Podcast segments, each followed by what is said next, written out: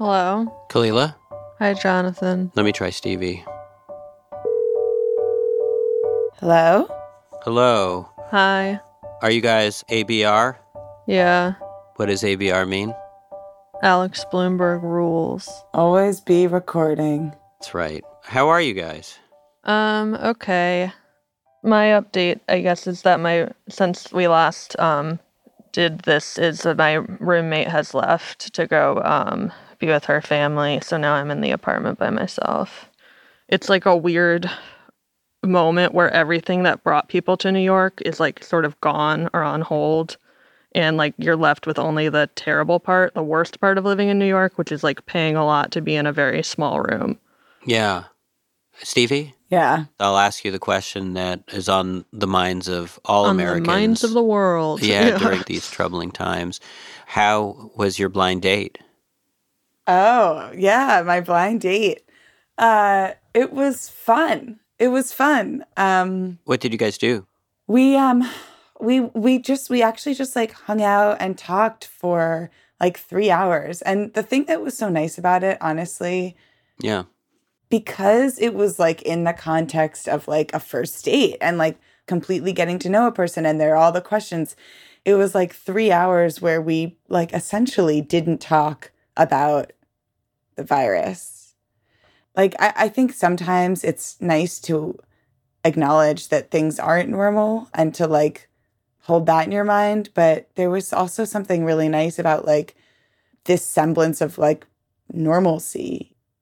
You know, uh, of which there's, you know, so we're getting in, we're getting all these emails, and there's been this one guy, I don't know if you noticed, who's been sending us like a poem a day. Yeah. Mhm. This guy named Yeah. Ki- uh, Kieran Lennon. Um, Yeah. And he had this line at the end of one of his poems that I really liked, which was that kind of speaks to what you're talking about in a way, where he says that, you know, today was more normal than yesterday, not because it is, but just because it was as strange as yesterday.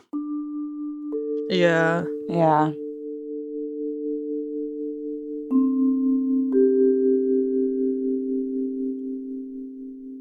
I've you know been spending a lot of time with Augie, and which is great. And so I took his tricycle out of the garage, and you know we had the whole alley to ourselves. So I thought maybe I could teach him how to use a tricycle. Hmm, fun. He's more into making the sounds like motorcycle sounds. He was trying to teach me how to to do proper motorcycle sounds, which is something that I've never been very good at. You just. He's like talking with, without your mouth open. Like this.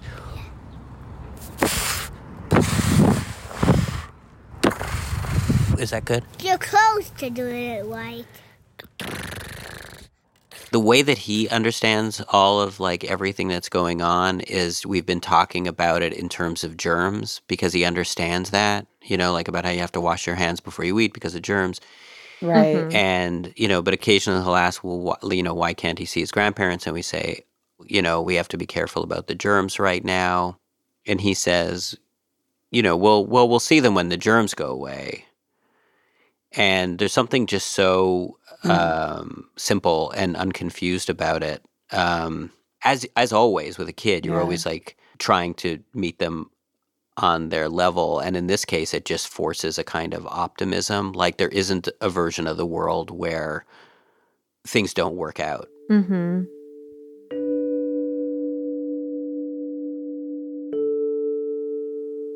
Everything makes me emotional lately. Like it's like my emotions are coming out in all kinds of weird ways. Yeah.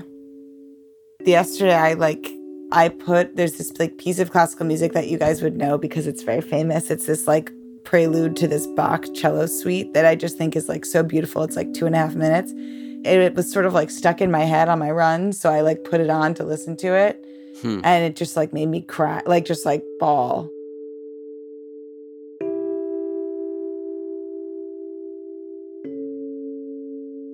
So as as you guys know, so after our last check-in episode where we asked for people to write in and just let us know how they're doing, we got so many just really nice generous emails from all over the world. Mhm. And so you guys started calling a few people who you felt uh, especially curious about or connected to.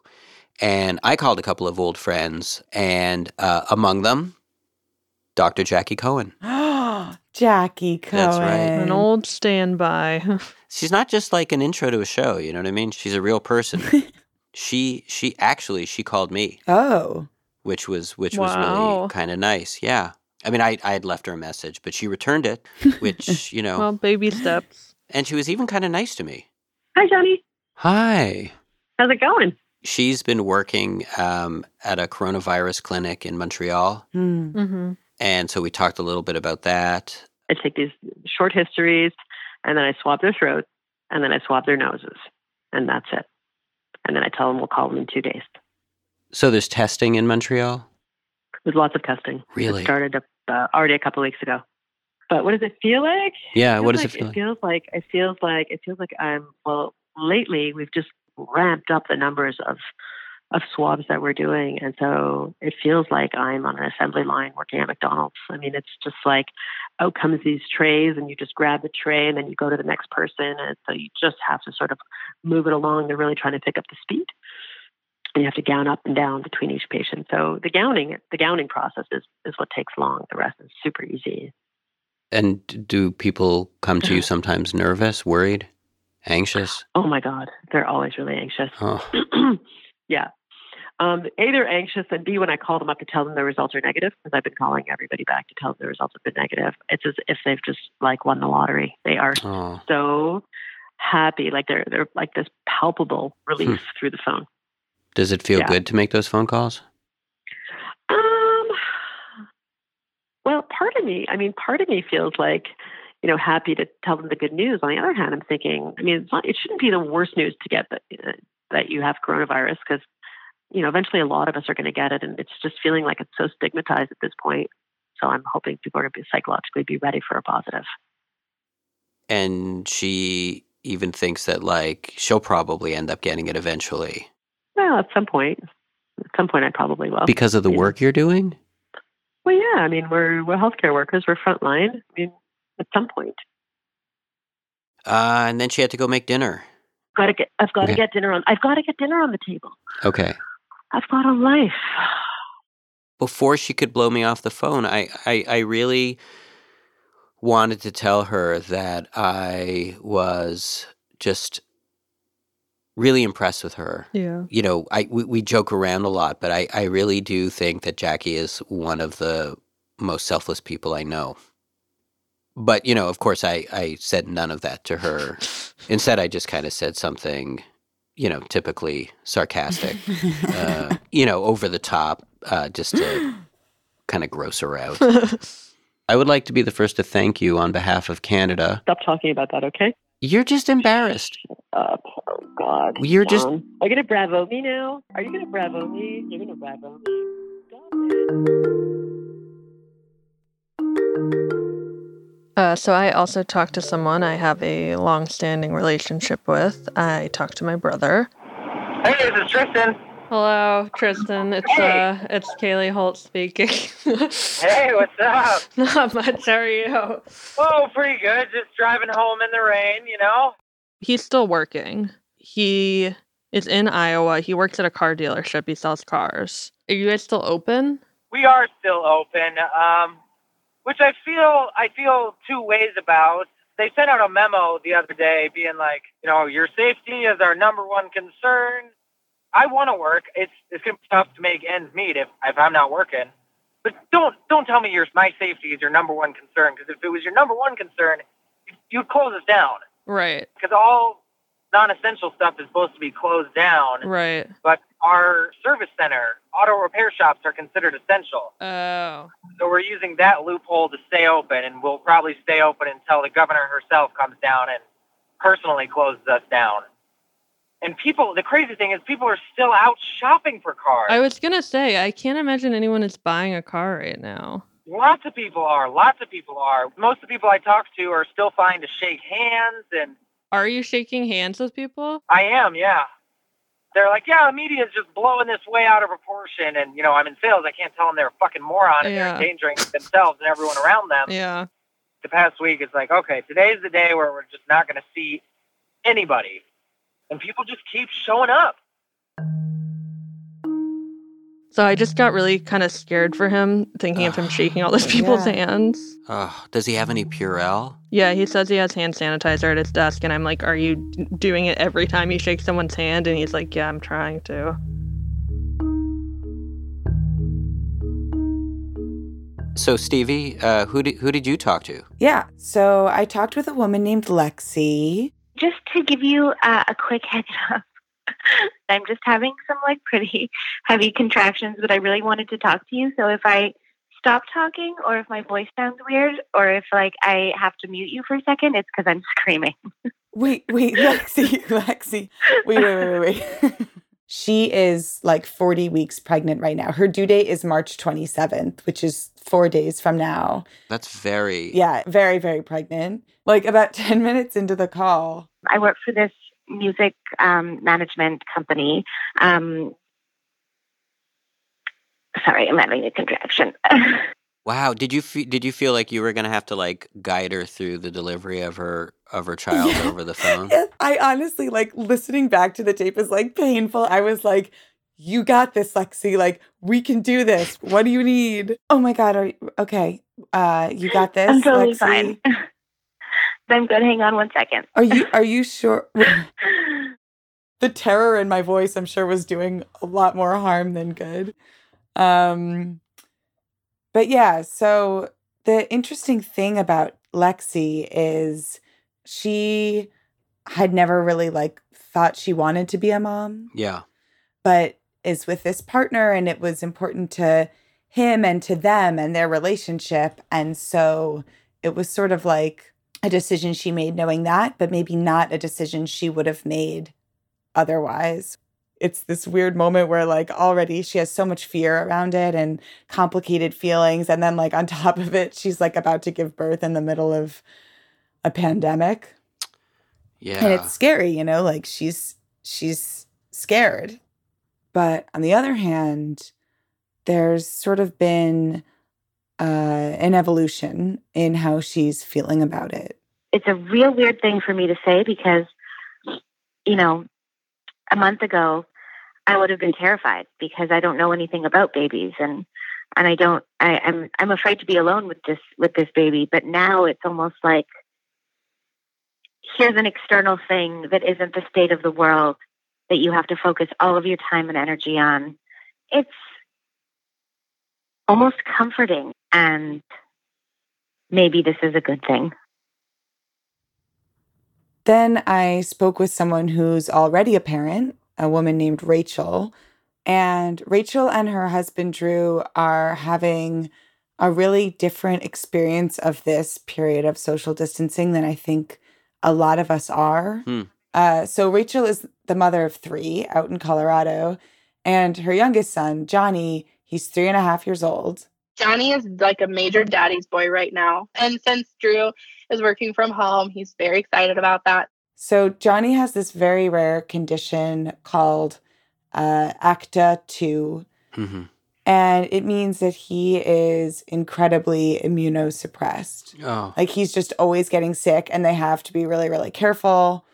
So, like for Rachel, social distancing isn't new. Mm-hmm. Like the first thing you see when you get to their front door is this sign that says like please do not enter if you've been sick or like around someone who is sick Yeah. um, you know, like Johnny can't go to preschool because it's just like too much exposure to germs. And they often like can't, don't end up going to like parties they get invited to because it's like just too risky. mm-hmm. Like, um, that's, that's just like the reality of how they live. Yeah. And so, like, right now with COVID, like, Rachel says people have been reaching out and are being really supportive, but it's like for Rachel, it's almost like frustrating Mm. in a way. You know, people are like, hey, can I go to the store for you? I know it's probably hard right now. But I'm like, going to the store is always hard for me, like all the time, because I'm always weighing, like, can I go right now? Okay, if I go at like 7:30 in the morning, then it's probably going to be quieter and I won't have people like there won't be as many people and the carts will be clean and available and I I can have time to clean the cart even more and people won't like look at me funny and be like super judgmental that I'm crazy. Mm. Yeah. And that's the thing that Rachel is sort of like hoping that like after people have gone through what you know, like what we're what we're going through right now, Yeah. uh that there will just be like a greater empathy and understanding. of not just our family, but like so many special needs families. Because whenever everybody else turns back to normal life, like we'll still be doing this.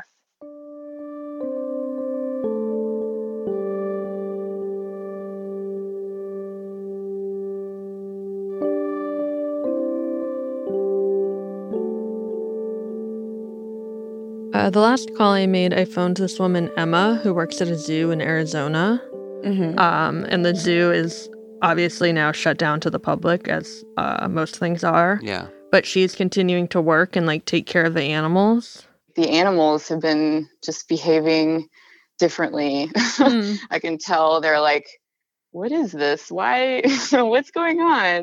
You know, like for the for people right now, it's a time of like increased anxiety. hmm But for the animals, like it seems like kind of like they're more relaxed, and she's seeing the animals like play a lot more. Oh, because there's nobody there. Like, for example, we have a group of painted dogs. There are three of them. What is a painted dog? A painted dog is a African carnivore.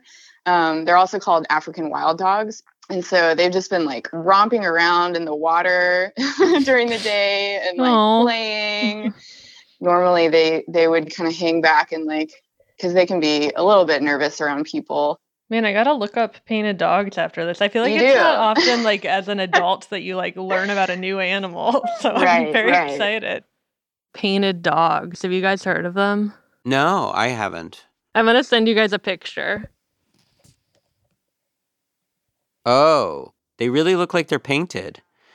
They look like they're um, like painted by like an abstract expressionist. It's like a hyena and a panda bear had a baby. It's like a dog that's wearing like one of those uh, Mickey Mouse hats. yes, I was just about to say he has Mickey Mouse ears. I was just about to say. Yeah. Um you know, this thing also came up while we were talking. Um, like she was talking about sort of what it's like to be a zookeeper and you have to do things to like manage the animals' anxiety and you know, they're in an enclosed space and sometimes they need like certain like activities sent set up for them or like different she had like more zookeepery terms for it, but like toys introduced to their environment to like keep them healthy and stimulated.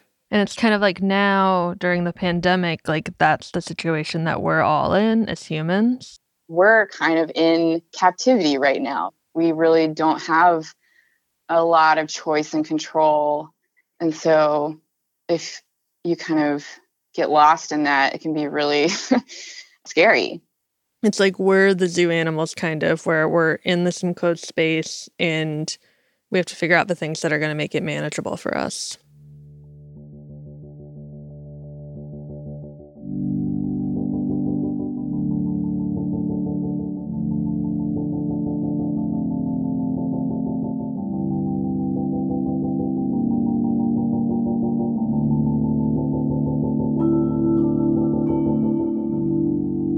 Getting a lot of really uh, lovely, thoughtful emails from you guys, so please continue to send them to us. We really enjoy reading them.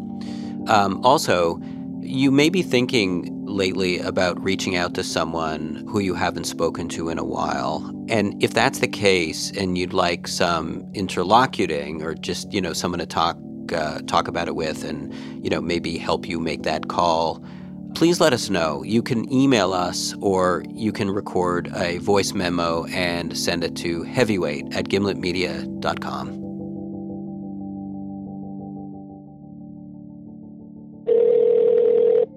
Hello? Hi, Paul. How Hi. are you? Good. How are you? uh, you know, hanging in there. I know it's it's it's um I don't know it's it's been hard to like do anything actually even with all this time. Yeah. I don't know like a lot of people are on Facebook and they're all like being all productive and I'm seeing like what they're working on and stuff. And I'm like, man, I just feel like the exact opposite of, of that. Yeah. I just had a whole lot, but um, like all my work got canceled, so I don't I don't know what's gonna happen after this. It's just, Yeah. uh, it's pretty bad. I think I think that's sort of why I'm like kind of not practicing it. Sorry to make you Um, practice when you're when you're not Oh feeling no, it. it's good. It's it's it's it's really gr- uh, it's great actually. It feels good. okay, good. Um, so are you ready to? Should I? Uh, I'm ready. okay, let me. I'm just gonna. Okay, you're on speakerphone now. Um, I'm just gonna hit record and then I'll just play it through. Okay. And here we go.